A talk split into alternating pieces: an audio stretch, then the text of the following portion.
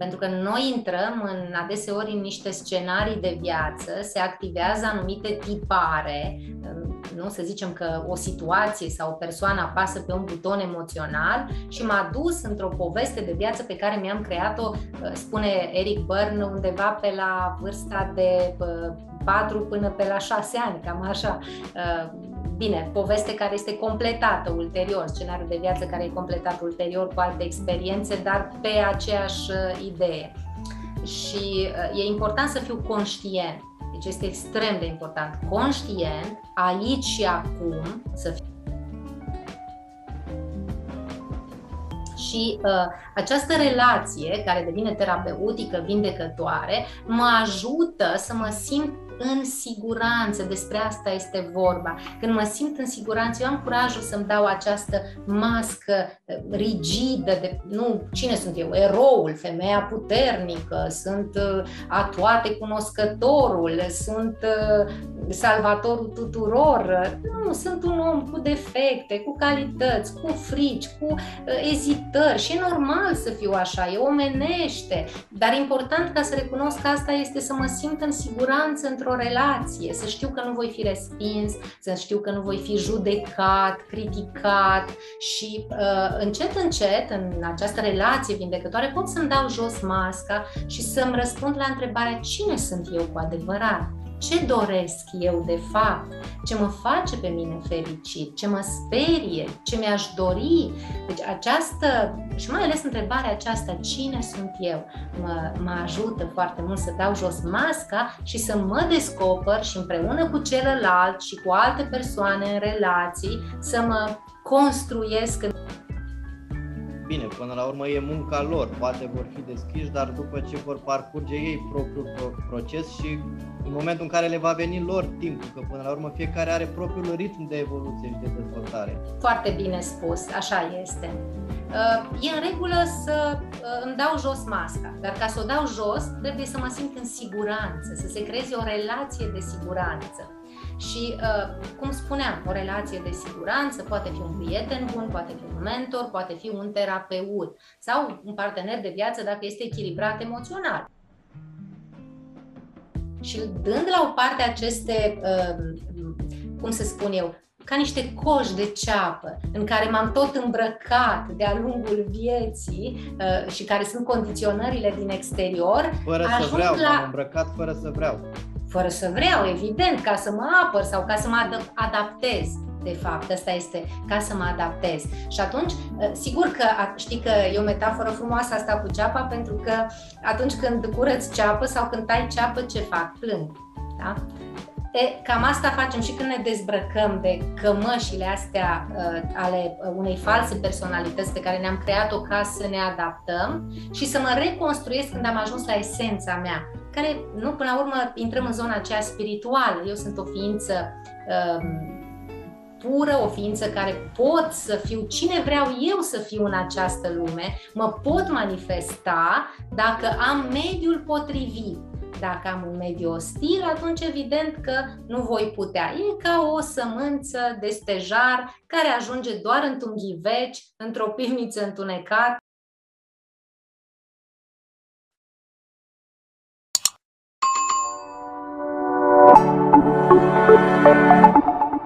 Ne propunem să vorbim uh, despre cum putem să ne folosim emoțiile pentru a nu ne sabota și a ne sprijini să facem față provocărilor uh, de zi cu zi și cum să ne controlăm până la urmă emoțiile ca un terapeut. Că asta cred că e o, e o provocare și totodată o curiozitate pe care foarte mult, uh, multă lume o are.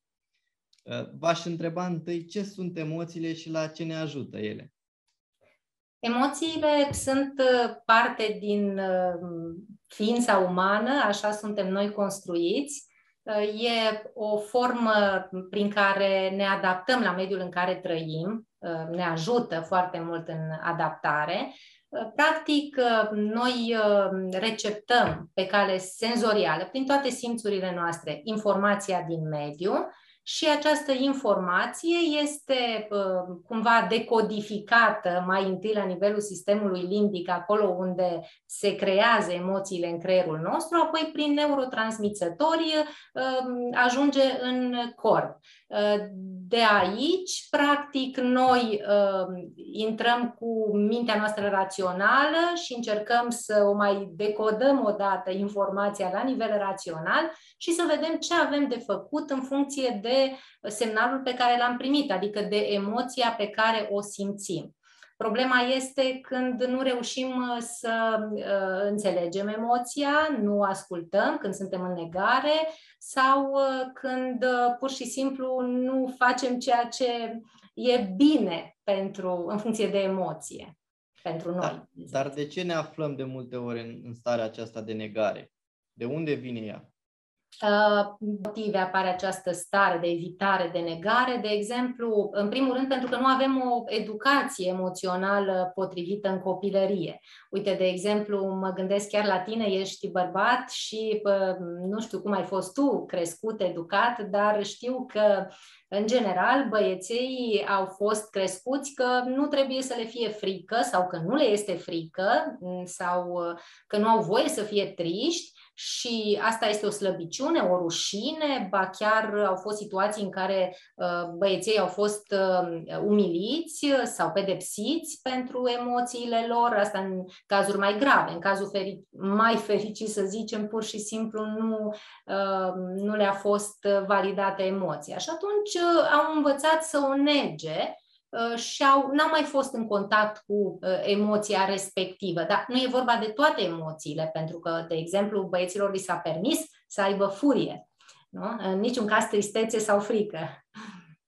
Mm-hmm. Mai vorbim și de traume ca să completez răspunsul. Uh, există situații traumatice în care uh, oamenii au învățat să, tot așa ca un fel de mecanism de protecție, să uh, nege o emoție sau să o evite pur și simplu. Imaginează-ți într-o traumă severă un abuz în care dacă ar simți emoția în toată amploarea ei, Uh, persoana respectivă mm, ar suferi enorm și atunci ca să se protejeze la nivel psihic, în mod automat, nu e o decizie conștientă, se produce clivaj, o ruptură de corp, o ruptură de uh, psihic și nu, nu mai ești conștient de ceea ce se întâmplă.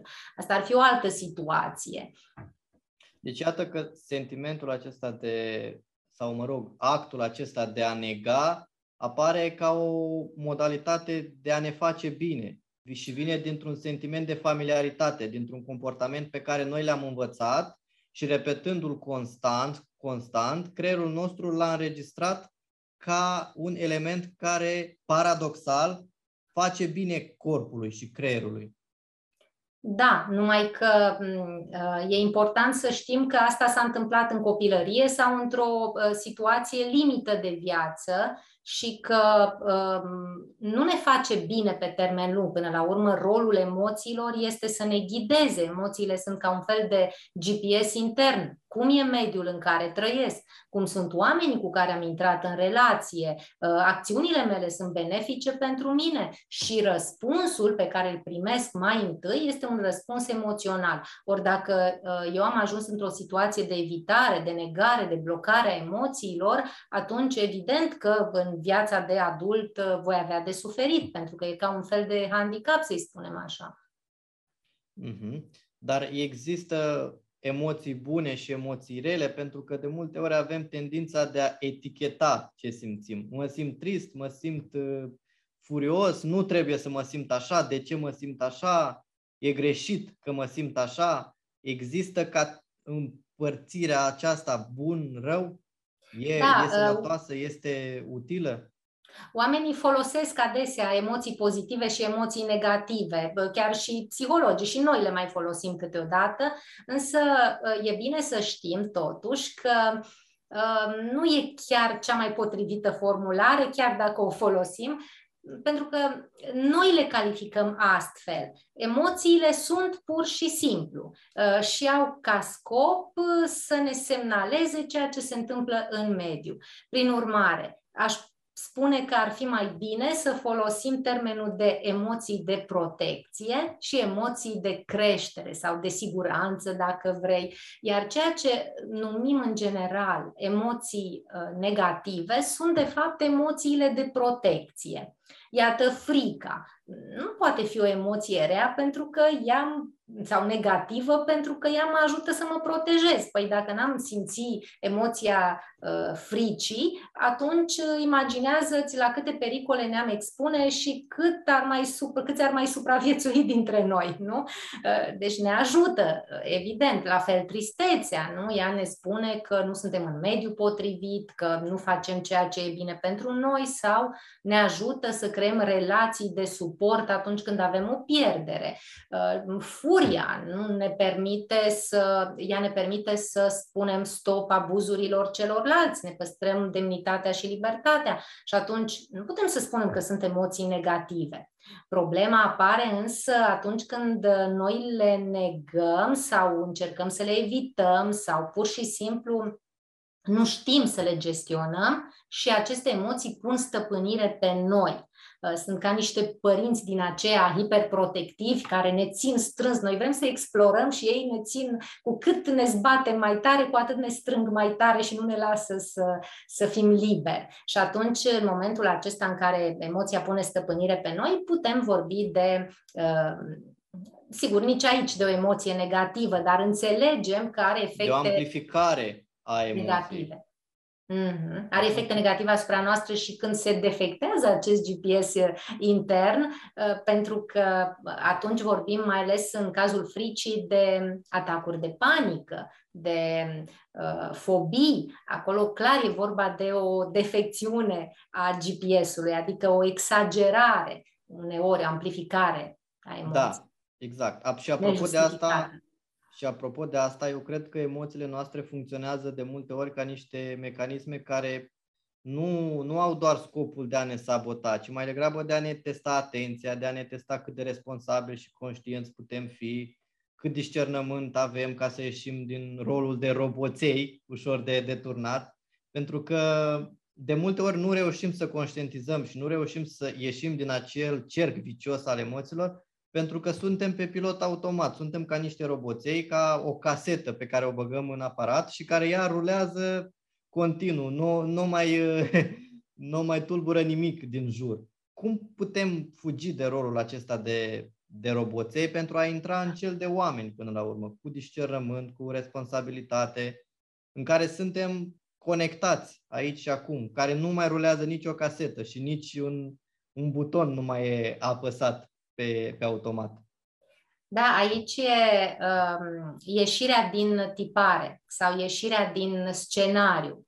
Pentru că noi intrăm în adeseori în niște scenarii de viață, se activează anumite tipare, nu? Să zicem că o situație sau o persoană apasă pe un buton emoțional și m-a dus într-o poveste de viață pe care mi-am creat-o, uh, spune Eric Byrne, undeva pe la vârsta de 4 uh, până pe la 6 ani, cam așa. Uh, bine, poveste care este completată ulterior, scenariul de viață care e completat ulterior cu alte experiențe, dar pe aceeași idee. Și e important să fiu conștient deci este extrem de important. Conștient, aici și acum, să fiu aici în timpul prezent și să înțeleg emoția pe care o simt acum. Da? Este determinată de ceea ce se întâmplă în acest moment sau este determinată de o experiență anterioară pe care am trăit-o. Uh, Ligian Polski spune o, o chestie foarte, dă un exemplu uh, într-una din cărțile sale, un exemplu foarte frumos și spune așa, imaginează că te duci la un restaurant și că ești îmbrăcat așa în haine frumoase, ai un interviu, ceva important și la un moment dat uh, chelnerița, mă rog, îți bei cafeaua de dimineață, așa era exemplu, chelnerița vine cu cafeaua fierbinte și o varsă pe pantalonii tăi cei noi, uh, și fierbinte, și haine pătate, și urmează să... Care e reacția fiecăruia dintre noi? Care ar fi reacția ta, de exemplu? Poate furie. Evident, majoritatea dintre noi ar fi furioși. Uh, dar dacă în momentul următor uh, un prieten, altcineva care bea cafeaua acolo, spune biata de ea, tocmai și-a pierdut soțul într-un accident uh, cumplit, are un copil bolnav de leucemie și um, această slujbă pe care abia a primit-o aici o ajută să plătească tratamentul copilului, care este emoția pe care o ai în acel moment? De compasiune. De da? compasiune. Biata femeie. Empatie. Empatie, da? Deci biata femeie, iată, prin ce trece, sigur că încă pantalonii mei sunt murdari, încă mă ustură dacă a fost fierbinte, dar mă gândesc ceea ce simt eu e nimic în comparație cu ceea ce trăiește ea. Uh, și atunci, dar de ce mă înfurii? Mă înfurii foarte tare pentru că mi s-au întâmplat anumite situații în trecutul meu și furia mea de acum este cu atât mai mare cu cât am avut motive în trecutul meu să fiu furios. Dar am dacă eu aș... niște comportamente în trecut care m-au făcut să, să devin furios. Asta da. spuneți. Da, da, da. Și să reacționez uh, la primul impuls, la primul tipar, că ai spus tu de roboței, că noi reacționăm automat, suntem în niște tipare. Exact. Uh, dar ca să nu fiu în tipare, trebuie să stau o clipă, să văd ce se întâmplă, ce simt, de ce simt și care ar fi reacția emoțională. Pentru că emoția presupune și un comportament și o reacție. Firească, sănătoasă, bună în acest moment, astfel încât să mă desprind de tipar. Și stau, respir 30 de secunde, aștept 30 de secunde, mă liniștesc, mă aduc cu conștiința aici și acum și apoi văd care este reacția firească. Să spun nu, stop, nu-i corect sau să fiu empatic sau uh, depinde de situație. Da. Deci, ca să concluzionez la întrebarea ta, aș spune că e bine să fii conștient, să trăiești aici și acum, nu în trecut, și să înțelegi uh, emoția ta de acum Corect. Uh, dar cred că cea mai importantă parte, care, după opinia mea, merită menționată aici, e faptul că trebuie să-ți înțelegi foarte bine trecutul. Înțelegerea trecutului presupune o cunoaștere de sine la un nivel foarte ridicat. Cunoașterea de sine la un nivel foarte ridicat presupune foarte multă muncă, foarte multe căutări, foarte multe uh, foarte, foarte mult zbucium ce faci totuși când reușești să înțelegi anumite lucruri din trecutul tău, când ajungi la un nivel de înțelegere, dar totuși ai aceleași comportamente, ai aceleași reacții, deși totuși ți-ai înțeles trecutul, ai înțeles de unde vine. Poate vine din relația pe care ai avut-o cu un părinte, poate vine dintr-o experiență pe care ai avut-o la școală, poate vine, ai înțeles, să, să spunem că ai făcut acest proces. De ce persistă? Uh, pentru că ai rămas doar la nivel rațional. Înțelegerea s-a produs doar la nivel rațional. Ai rămas uh, în minte blocat. Exact. Da? Și atunci trebuie să coborâm în emoție. Trebuie să ne raportăm la noi cel de atunci, care a trăit trauma. De exemplu, dacă a fost vorba de o traumă, o relație, fie că vorbim de traume cu T mic, repetitive, fie că vorbim de o traumă cu T mare e bine să mă întorc acolo și în trecut, în amintire, bineînțeles, și să uh, empatizez cu copilul care am fost. Să fac dreptate copilului care am fost. Să plâng acum pentru el, dacă el n-a plâns atunci. Deci o să... face cu copilul interior. Da, care până la urmă e o metaforă a unei părți din conștiința noastră, din psihicul nostru, care a trăit o traumă și care a rămas blocată la acea vârstă la care s-a produs trauma. Și dacă eu nu învăț să mă iubesc pe mine, să fiu blând cu mine, să, să fiu ca un părinte bun pentru mine însumi, este greu să mă detașez de mine. Nu? Uh, eu sunt cel care am fost uh, rănit, care suferă, eu să fiu cel care mă îmbrățișez, mă ajut. E un pic dificil, dar se poate lucrul acesta. Sigur, ideal ar fi să o faci într-o relație semnificativă, pentru că noi suntem răniți într-o relație și ne vindecăm tot în relații semnificative. De aceea relațiile sunt vindecătoare. Fie că vorbim de o relație terapeutică, fie că vorbim de o relație cu un mentor, cu un prieten bun, cu un partener de viață. Da, ă, dar de exemplu, într-o relație cu un partener de viață, de obicei se întâlnesc persoane care au aceleași traume și se ciocnesc ca ca un iceberg. Uh, cum reușești totul să te vindeci în asemenea situații în care te ciocnești cu partenerul de viață pentru că aveți experiențe uh, comune. Sau complementare. Comune. Sau complementare. Dar adică apăs pe butonul tău și îți creezi scenariu, tu răspunzi și apeși pe butonul meu exact. și te duc în scenariu, tu răspunzi și mă duci în scenariul meu și atunci devine o interdependență sau o codependență. Exact. Și uh, da. cum este posibil atunci vindecarea asta prin relații? Că e o provocare totuși, că înseamnă e, da. să-ți vindeci oglinda, oarecum?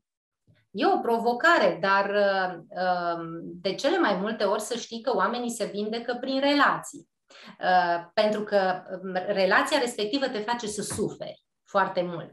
Și în momentul în care tu suferi, începi să-ți pui întrebări. Începi să uh, cauți înăuntru tău, să faci introspecție, să descoperi trecutul, să te înțelegi pe tine și să-ți înțelegi și partenerul și reacțiile lui. Și atunci tu începi să schimbi, să nu mai răspunzi la acel stimul pe care îl avea partenerul tău, ba chiar să fii vulnerabil și să uh, te deschizi către partenerul tău de viață, iar acesta, uh, ca exemplu, nu, prin neuronii oglindă, prin puterea exemplului, se va deschide, se va vulnerabiliza la rândul lui și uh, cu maturitate, conștienți, putem comunica, putem găsi soluții împreună de tipul uite, când tu faci asta, când tu întorci privirea de la mine, eu mă simt uh, ignorat, mă simt neiubit și asta mă face să mă retrag.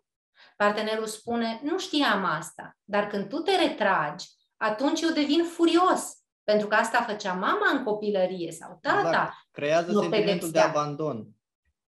Se da, activează sentimentul de Se abandon. activează diferite traume da, din copilărie. Și atunci dacă eu îți spun ție și te rog să nu mai faci asta, ca să nu mă rănești din nou și tu mă rogi pe mine sau înțelegi și uh, suntem delicați unul cu celălalt într-o relație, atunci evident că ieșim din tipare, din rănile acelea, din scenariile acelea și ne vindecăm uneori cel, partenerul nu e capabil să se deschidă și să răspundă nevoilor noastre. Și atunci, ă, cea mai bună soluție, dacă partenerul nu este capabil și, și ne creează în continuare suferință, evident este să ieșim din relație. Dar și ieșirea din relație nu trebuie să fie ca o pedeapsă a partenerului, ci ca o eliberare conștientă și o iertare față de neputința ă, partenerului, fostului partener. Și atunci iarăși ești eliberat și vindecat. Deci iată că relația te vindecă în mai multe feluri această neputință a partenerului, de unde poate veni?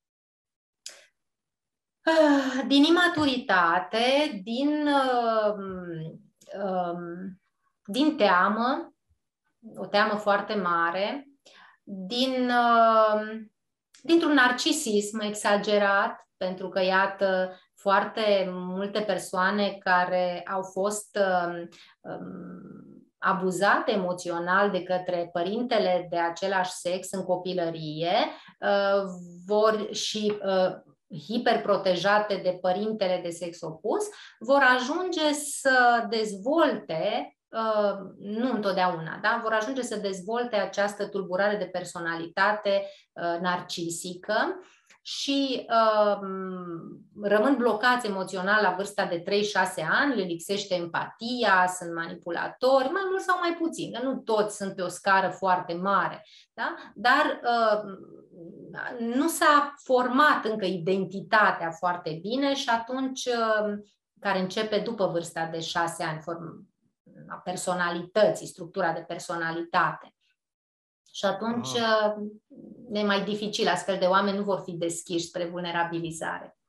Bine, până la urmă e munca lor, poate vor fi deschiși, dar după ce vor parcurge ei propriul proces și în momentul în care le va veni lor timpul, că până la urmă fiecare are propriul ritm de evoluție și de dezvoltare. Foarte bine spus, așa este.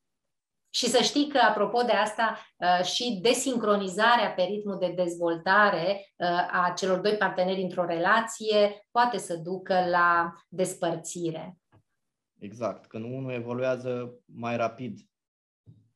Și are nevoi diferite, are dorințe diferite, sigur că da. Da, din păcate, unii oameni nu înțeleg aspectele acestea și iau poate personal lucrurile crezând că ei au o problemă sau că, nu știu, sunt ei defecți într-un anumit fel, dar pur și simplu partenerul are alt, alt ritm, altă structură, altă, exact. altă, altă menire până la urmă. Că uneori lucrurile trebuie acceptate și așa cum sunt ele. Ține adică tot de maturitate emoțională. Pur și simplu acceptate, nu uh-huh. duse până la, până la o anumită limită care ar putea răni ambele persoane. Sigur, așa este.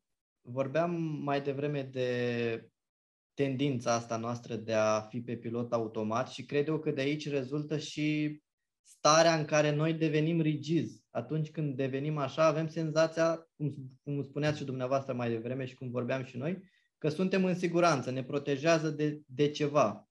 Rigiditatea asta ne servește de fapt ca un colac de salvare în unele situații, paradoxal, ar zice, și mergând mai departe, uh, consecința acestei rigidități și acestei inflexibilități ne închide granițele către noi. Cum, cum spuneam, ne, ne împiedică să fim vulnerabili și implicit ne privează de anumite oportunități, de anumite lucruri frumoase pe care le-am putea trăi. Cum, cum am putea găsi calea către mai multă flexibilitate și deschidere la, la nou? Ce ar trebui să rezolvăm întâi? Pe ce cărări ar trebui să mergem? Um, prima cărare, sau mă rog, primul pas pe care trebuie să-l facem este să conștientizăm, să acceptăm că există o problemă, că ne-am pus o mască, uh, o mască ce funcționează ca un scut de apărare, Uh, care a funcționat foarte bine o perioadă sau într-un anumit moment, dar care acum uh, nu mai funcționează pentru că noi ne-am schimbat, lumea s-a schimbat, relațiile s-au schimbat și dacă rămân în continuare cu această mască de personalitate, până la persoana asta și înseamnă mască, nu?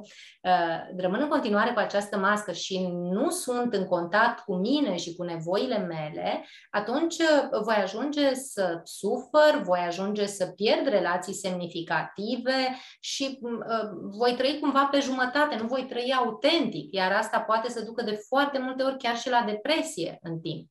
De aceea, uh, conștientizând că am o mască și că nu acesta sunt eu, uh, e în regulă să uh, îmi dau jos masca. Dar ca să o dau jos, trebuie să mă simt în siguranță, să se creeze o relație de siguranță. Și, cum spuneam, o relație de siguranță poate fi un prieten bun, poate fi un mentor, poate fi un terapeut sau un partener de viață dacă este echilibrat emoțional. Na, nu e obligatoriu ca partenerul de viață să aibă și el probleme. Și uh, această relație, care devine terapeutică, vindecătoare, mă ajută să mă simt în siguranță, despre asta este vorba. Când mă simt în siguranță, eu am curajul să-mi dau această mască uh, rigidă de, nu, cine sunt eu? Eroul, femeia puternică, sunt uh, a toate cunoscătorul, sunt uh, salvatorul tuturor. Nu, sunt un om cu defecte, cu calități, cu frici, cu ezitări și e normal să fiu așa, e omenește, dar important ca să recunosc că asta este să mă simt în siguranță într-o într-o relație, să știu că nu voi fi respins, să știu că nu voi fi judecat, criticat și uh, încet, încet, în această relație vindecătoare, pot să-mi dau jos masca și să-mi răspund la întrebarea cine sunt eu cu adevărat ce doresc eu de fapt, ce mă face pe mine fericit, ce mă sperie, ce mi-aș dori. Deci această, și mai ales întrebarea aceasta, cine sunt eu, mă, mă ajută foarte mult să dau jos masca și să mă descoper și împreună cu celălalt și cu alte persoane în relații să mă construiesc în mod autentic. Ce frumos ați spus. Deci răspunsul la întrebarea cine sunt eu putem să-l aflăm doar în relație cu celelalte persoane, nu? Asta spuneți în esență. Da, da, și în relații cu noi înșine până la urmă. Și cum, cum facem procesul acesta de descoperire pe cale individuală, să spunem așa? Punându-mi întrebări, amintindu-mi ce s-a întâmplat în copilărie, în relațiile cu părinții mei sau cu persoana primară de îngrijire, uh, acceptând că s-au întâmplat niște lucruri care m-au rănit, fără să judec neapărat, dar spunând adevărul pe, pe nume, uh, apoi um, înțelegând că cei care m-au rănit erau răniți la rândul lor, că au avut propriile lor traume și neputințe, și eliberându-mă de acel trecut și de acele experiențe și uh, conștientizând că în alte relații pot fi altfel, pot fi altcineva, pot să mă dezvolt și încet, încet să-mi dau voie să am încredere în mine, să-mi dau voie să testez, să-mi dau voie să greșesc, pentru că din greșeli învățăm, e partea procesului de învățare, să uh, îmi dau voie să întreb, să relaționez. Da, foarte, foarte fain spus. Deci, până la urmă, tot la renunțarea măștii ajungem și la renunțarea acestui sevraj, practic, al dependenței, care nu e altceva, cum ați spus și dumneavoastră, decât identificarea aceasta cu gândurile și cu credințele noastre trecute. Așa. Aici, aici e tot secretul, practic, să ajungem să ne dezidentificăm de experiențele și de amintirile, de gândurile pe care trecutul le creează în mintea noastră. Exact, noi suntem până la urmă condiționați de mediul în care trăim. Adică da. dacă m-aș fi născut într-o altă țară, în altă familie, cu alți părinți, aș fi fost la nivel de personalitate cu totul altcineva. Și dând la o parte aceste, um, cum să spun eu, ca niște coși de ceapă în care m-am tot îmbrăcat de-a lungul vieții uh, și care sunt condiționările din exterior. Fără să vreau, la... m-am îmbrăcat fără să vreau. Fără să vreau, evident, ca să mă apăr sau ca să mă adaptez de fapt, asta este ca să mă adaptez. Și atunci, ă, sigur că știi că e o metaforă frumoasă asta cu ceapa, pentru că atunci când curăți ceapă sau când tai ceapă, ce fac? Plâng. Da? E, cam asta facem și când ne dezbrăcăm de cămășile astea uh, ale unei false personalități pe care ne-am creat-o ca să ne adaptăm și să mă reconstruiesc când am ajuns la esența mea, care, nu, până la urmă, intrăm în zona aceea spirituală. Eu sunt o ființă um, pură, o ființă care pot să fiu cine vreau eu să fiu în această lume, mă pot manifesta dacă am mediul potrivit. Dacă am un mediu ostil, atunci evident că nu voi putea. E ca o sămânță de stejar care ajunge doar într-un ghiveci, într-o pivniță întunecată uh, și care, iată, e tot o sămânță de stejar. Dar exact. mediul... Exact. Iar crearea acestui mediu depinde în mare măsură de puterea noastră, de a fi vulnerabil, uh, de a fi curajoși, să încercăm diferite experiențe, de a fi curajos să ne descoperim sau redescoperim până la urmă, prin asumându-ne, asumându-ne totodată și eșecul, luând în calcul că e posibil în acest traseu inițiatic, nu? Ca în, ca în Harap Alb, să mai uh, să mai nimerim și obstacole. Care Frumoasă metafora asta cu harap alb, să știi că e una din metaforele mele preferate, pentru că uh, până la urmă, știi, am, uh, eroul a s-a întâlnit cu un spân, cu un om roșu, adică a trăit niște suferințe, a trăit umilința, smerenia, să-i spunem noi, care l-a ajutat să devină conștient, puternic, pentru că suferința e un învățător bun. Exact. Și dacă mi-amintesc bine, cred că la unul din poduri, când înainte să plece Harap Alp în experiența lui inițiatică, era chiar tatăl lui deghizat în urs. Iată deci că putem merge la vindecarea relației, poate, pe care el a avut-o cu tatăl lui, pentru a putea ajunge să finalizeze acel traseu inițiatic. Nu știu dacă Ion Creangă s-a gândit chiar așa, din această perspectivă. Nu s-au gândit așa, dar să știi că aceste basme, care până la urmă uh, sunt create pe baza uh, unor basme populare, chiar dacă el e un basm cult, povestea în sine e circulă, da, e un mit popular, e o învățătură foarte profundă. Toate aceste basme exact. sunt lecții de viață și până să apară terapeuți psihologi ca mine sau nu ca cei, ceilalți colegi ai mei, uh, oamenii se ghidau după această înțelepciune populară, după exact. rituri. Și se nu? vindecau și atunci, prin povești. Prin povești, da. Se foloseau de puterea terapeutică a poveștilor, care atunci nu se știa că e terapie, dar venea pur și simplu din inteligența naturală și din inteligența autentică a oamenilor simpli până la urmă, pentru că toți oamenii avem aceleași pattern și aceleași suferințe și aceleași provocări de-a lungul timpului, indiferent de perioada în care trăim. Prin urmare, noi doar adaptăm raportat la zilele, la zilele noastre.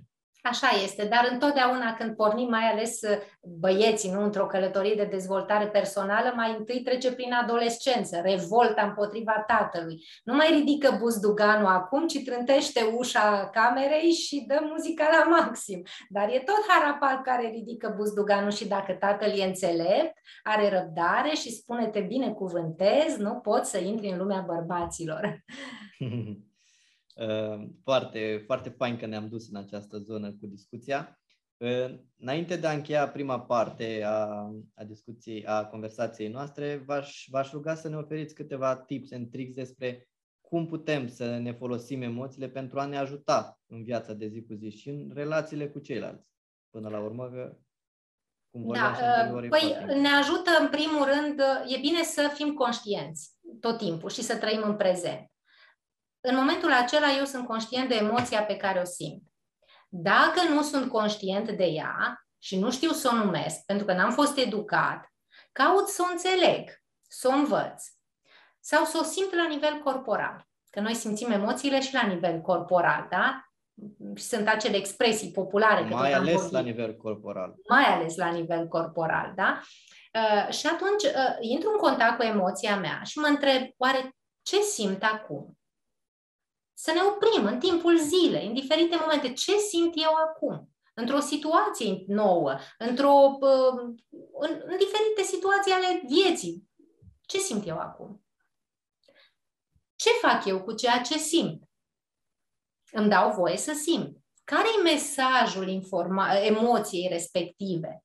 Emoția asta pe care eu o simt, ce vrea bun, pozitiv pentru mine? Și ce pot face eu ca să răspund acestui bine, ce acțiune trebuie să fac eu ca să răspund acestui bine. În ceea ce privește relațiile cu ceilalți, este foarte bine să mă întreb ce simt eu acum este emoția mea din această clipă sau este o emoție din trecutul meu care doar s-a activat acum. Când am mai trăit o situație similară? Apoi, uh, într-o altă situație, tot de relații vorbind, să mă întreb, emoția pe care o simt este a mea sau este a uh, celuilalt? Unde se termină ființa mea și unde începe ființa celuilalt? Astfel încât să știu clar, asta e emoția mea, nu este a celuilalt. Sau ceea ce simt eu, dacă sunt foarte empatic, este emoția celuilalt, nu este emoția mea. Mai ales în terapie, noi, noi psihoterapeuții ne punem mereu întrebarea aceasta în timpul terapiei. Simt o anumită tristețe, nu? E tristețea mea? Am eu motive să fiu trist acum? Nu. Înseamnă că e tristețea clientului sau a pacientului, nu după caz, chiar dacă el râde. Pentru că uneori celălalt râde, dar de fapt râsul ascunde o tristețe extraordinară pe care eu o simt. Da? Deci, unde mă termin, se termină ființa mea, unde începe ființa celuilalt, uh, care este emoția mea, care e a celuilalt și ca să fac această detașare. Deci, practic, permanent îmi pun întrebări. Permanent mă opresc și mă întreb ce simt și ce înseamnă ceea ce eu simt acum. Asta înseamnă a fi conștient și a fi în prezent. Excelentă sinteză. Mulțumim pentru, pentru incursiunea aceasta în cele mai importante puncte, ca să zic așa. Ați sintetizat perfect cam ce am vorbit noi până acum. Acum uh, v-aș invita să trecem la o rubrică a podcastului meu, se numește Chestionarul cu idei de buzunar. Uh, pe scurt, ideile de buzunar sunt acele idei care pot încăpea sau care încap într-un buzunar din mintea noastră și pe care le putem scoate și folosi oricând avem nevoie de puțină inspirație, de claritate, de liniște sau o anumită direcție. Prin urmare, v-aș ruga să răspundeți cât mai concentrați, cât mai scurt, astfel încât să cuprindeți esența, poate fi, și, de exemplu, și un cuvânt reprezentativ, cum simțiți dumneavoastră să adaptați. Care e cel mai bun antidot pentru frica de eșec? Nu există eșec și în momentul în care îmi spun nu există eșec, există numai feedback, adică un răspuns la o acțiune a mea care mi-arată că ar trebui să acționez diferit pentru a atinge acel obiectiv, în momentul acela nu mai am de ce să, uh, nu mai are de ce să-mi fie frică. Pot să accept că o greșeală face parte din procesul de învățare pur și simplu.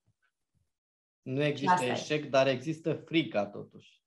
Păi, frica este pentru că eu cred că voi fi respins, că voi fi, că se termină lumea, că nu mai există cale de a merge mai departe, dar nu este adevărat. Că nu dacă... voi fi validat. Imaginează-ți că da, dacă nu o iau personal și spun, ok, mi este frică, dar hai să mă gândesc, am mai trăit vreo experiență de genul ăsta? Gândește-te când ai învățat să mergi cu bicicleta, când ai învățat să scrii, cum făceai? Bastonaj, liniuță de sprijin, nu, abia ai făcut litera și o mai și depășai. Da? A fost un eșec? Da, a fost un eșec. Ți-a fost frică? Nu știu dacă ți-a fost frică atunci, dar acum știi să scrii. La fel cu condusul mașinii, cu mersul cu bicicleta. De ce ai mai fost în situații din acestea? Da, atunci, gândindu-mă la exemplu dumneavoastră, a fost un eșec și pentru că am fost învățați astfel. Ni s-a spus că e un eșec. Nu, nu era bine dacă nu scriam caligrafic sau dacă depășeam puțin. Ori doamna învățătoare, ori poate părinții ne, ne atrăgeau atenția și nu receptam asta ca pe o critică constructivă. Și iată, deci, că frica de eșec atunci s-a născut, de fapt. Atunci s-a născut, da. Dar e bine să ies din perfecționismul ăsta și să zic, ok, am voie să greșesc. Și ce dacă greșesc? Toată lumea greșește când învață. Că dacă n-ar mai fi proces de învățare, m-aș naște gata învățat. Dar nimeni nu se naște gata învățat, da? Mi-e frică, de fapt, mie nu mi-e frică de eșec. Mie mi-e frică de critica celorlalți, de respingerea celorlalți. Și atunci dacă eu mă gândesc, bun, dar am mai trecut prin asta când am învățat alte lucruri, că toți cei care ar putea râde sau ar putea să mă critique au trecut prin asta, dispare și frica de eșec. Exact. Copilul nostru interior preferă să ah, nu știu, preferă să nu, se, să nu ne luăm prea în serios. să râdem mai mult, să ne jucăm mai mult, să, să ne mirăm în fața lumii și a lucrurilor, uh, exact așa cum ne miram în copilărie, ca și cum le descoperim pentru prima dată, fără judecată, fără prejudecăți. Cred că asta preferă, să nu ne luăm prea în serios primul lucru la care ar fi bine să te gândești când trebuie să faci ceva nou, dar știi că încă nu ai suficient de multă încredere în tine.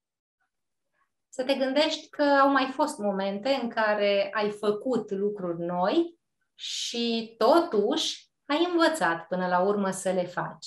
Așa că se va întâmpla la fel și acum. Vei învăța. Nu știi cât durează, nu știi cum ar trebui să faci, dar cu siguranță ai mai fost acolo în fața unui nou și ai învățat. Emoțiile sunt? GPS-ul nostru intern. E drept că uneori GPS-ul se mai defectează, mai trebuie încărcat la bateria rațiunii, dar, clar, ele sunt GPS-ul nostru intern. Frica este pentru om ca? Uh, ca un părinte protector, care știe ceea ce eu nu știu încă și mă atenționează, dar care, cum îți spuneam, uneori e hiperprotector și nu mă lasă să explorez și atunci trebuie să-l asigur că, știi, am crescut mare, sunt în siguranță. Fără cunoaștere de sine? Trăim pe pilot automat. De fapt, nici nu știu dacă trăim, putem să spunem că trăim, dacă nu suntem conștienți. Pur și simplu, suntem, cum spuneai tu la un moment dat, niște roboței. Hmm. Disciplina este? Uh, calea de a ajunge mai repede la obiectivul pe care mi l-am propus. Tot ajung la obiectiv și cu mai puțină disciplină, dar ajung mai repede, sunt mai eficient. Prezentul ar fi bine să fie ca? Ah, ar fi bine să, să fie prezent, pur și simplu. Nu vreau să îl introduc într-un tipar, să fie cumva să-l accept așa cum este. Pentru că doar acceptându-l așa cum este, am puterea de a schimba lucrurile mai târziu. Negându-l, rămân blocat. Două unelte care să ne ajute să câștigăm lupta cu noi înșine sunt ah, trăirea în prezent și starea de conștiență. Dacă ar fi să păstrați pentru totdeauna o singură idee în buzunar, care ar fi? Sinceră să fiu, n-aș păstra o singură idee în buzunar, prefer să am buzunarele goale decât să am o singură idee, uh, pentru că oamenii cu o singură idee sunt periculoși. Uh, Hitler a fost un om cu o singură idee, Putin este un om cu o singură idee uh, și atunci aș prefera să am multe, multe idei în buzunar și dacă nu am voie să am, atunci mai bine să fie gol și să-mi dau voie să mă descoper, să descoper, să cunosc, să creez altele. Da, oricum, ideea era o singură idee bună și constructivă, clar. Exemplele pe care le-ați menționat dumneavoastră nu se încadrează în categoria asta, din păcate. Fii flexibil, e ok? Ești mulțumit? Cred că asta aș da. alege, fii flexibil. S-ar potrivi și cu ceea ce am spus eu. Mulțumesc pentru răspunsuri, superbe răspunsuri au fost. Uh, mai, am, uh, mai am două întrebări comune, una pe care o adresez tuturor invitaților psihologi și una pe care o adresez tuturor invitaților, indiferent de, de statut. Uh, întrebarea adresată invitaților psihologi sună cam așa. În experiența dumneavoastră de cabinet pe care, pe care o aveți, ce v-a șocat cel mai mult la oameni? Uh, nu pot să spun că m-a șocat ceva, dar ce pot să spun este că fiecare om cu care am lucrat era de fapt un copil, indiferent de vârsta pe care o avea. Întotdeauna, când ai la o parte apărările, ai în fața ta sau intri într-o relație cu un copil care cândva a fost rănit sau care nu a fost rănit, dar nu i s-a satisfăcut o anumită nevoie pe care a avut-o în copilărie, o nevoie uh, afectivă, o nevoie relațională. Și atunci um, pot spune că, într-o anumită măsură, toți suntem copii. Hmm. Frumos. Întrebarea adresată tuturor invitaților e un exercițiu de imaginație și anume imaginați-vă că aveți 100 de ani și pe patul de moarte mai aveți doar un minut de trăit. Stră, stră, stră, nepotul dumneavoastră vă întreabă. Înainte să mori, spunem ce ar trebui să fac cu viața mea. Să o trăiești. Pur și simplu să o trăiești din plin. Să experimentezi, să te bucuri, să-ți dai voie să greșești, să-ți dai voie să înveți, pentru că experimentând-o, trăind-o, evoluezi în permanență. Dar până la urmă scopul acestei vieți este să fie trăită din plin, să nu ratăm uh, lucruri și să spunem pe patul de moarte ce păcat că n-am făcut asta. Corect. Până la urmă, frica de a trăi nu împiedică moartea, ci împiedică viața. Exact. Era un, un citat în acest sens pe care l-am adaptat. Mm-hmm. Vă mulțumesc tare mult pentru, pentru dialog, pentru conversație și pentru oportunitatea pe care mi-ați oferit-o să vă cunosc. Pot să spun că sunt, mă simt foarte bine în urma acestui dialog și în urma acestei experiențe pe care am avut-o. Înseamnă care... că a fost o relație terapeutică, chiar dacă o scurtă relație. Putem să, putem să o interpretăm și așa, pentru că probabil am pus niște întrebări mai, mai de profunzime și mai, mai vulnerabile pe alocuri, poate. Și... Orice relație, chiar și cu, nu știu, persoana care vinde produse la magazinul din colț, este o relație care poate fi terapeutică, chiar dacă înseamnă un minut la, nu știu, două săptămâni. Exact, da. Dacă e să ne referim din această perspectivă, cu siguranță a fost așa. Vă mulțumesc și vă doresc mult succes pe, în toate proiectele și în toate relațiile terapeutice pe care le aveți în viața de zi cu zi și la cabinet. Mulțumesc mult! Mulțumesc și eu pentru oportunitate. Să spunem și oamenilor unde vă pot găsi. Aveți și o platformă. Da, unde, am unde un canal de YouTube. Minunate Da, am un canal de YouTube, Gianina Timofte, unde ofer sfaturi, informații pe diverse teme de psihologie și platforma mychange.ro. Acolo am programe terapeutice care uh, sunt înregistrate pe diferite teme. Sunt uh, teme uh, de dezvoltare personală, teme mm, legate de relația de cuplu, de traume, de frici, că tot am vorbit mult de frică, și uh, acele programe sunt practic tehnici și exerciții uh, identice cu cele pe care le fac în cabinet, uh, doar că sunt înregistrate și astfel accesibile unui număr mai mare de oameni.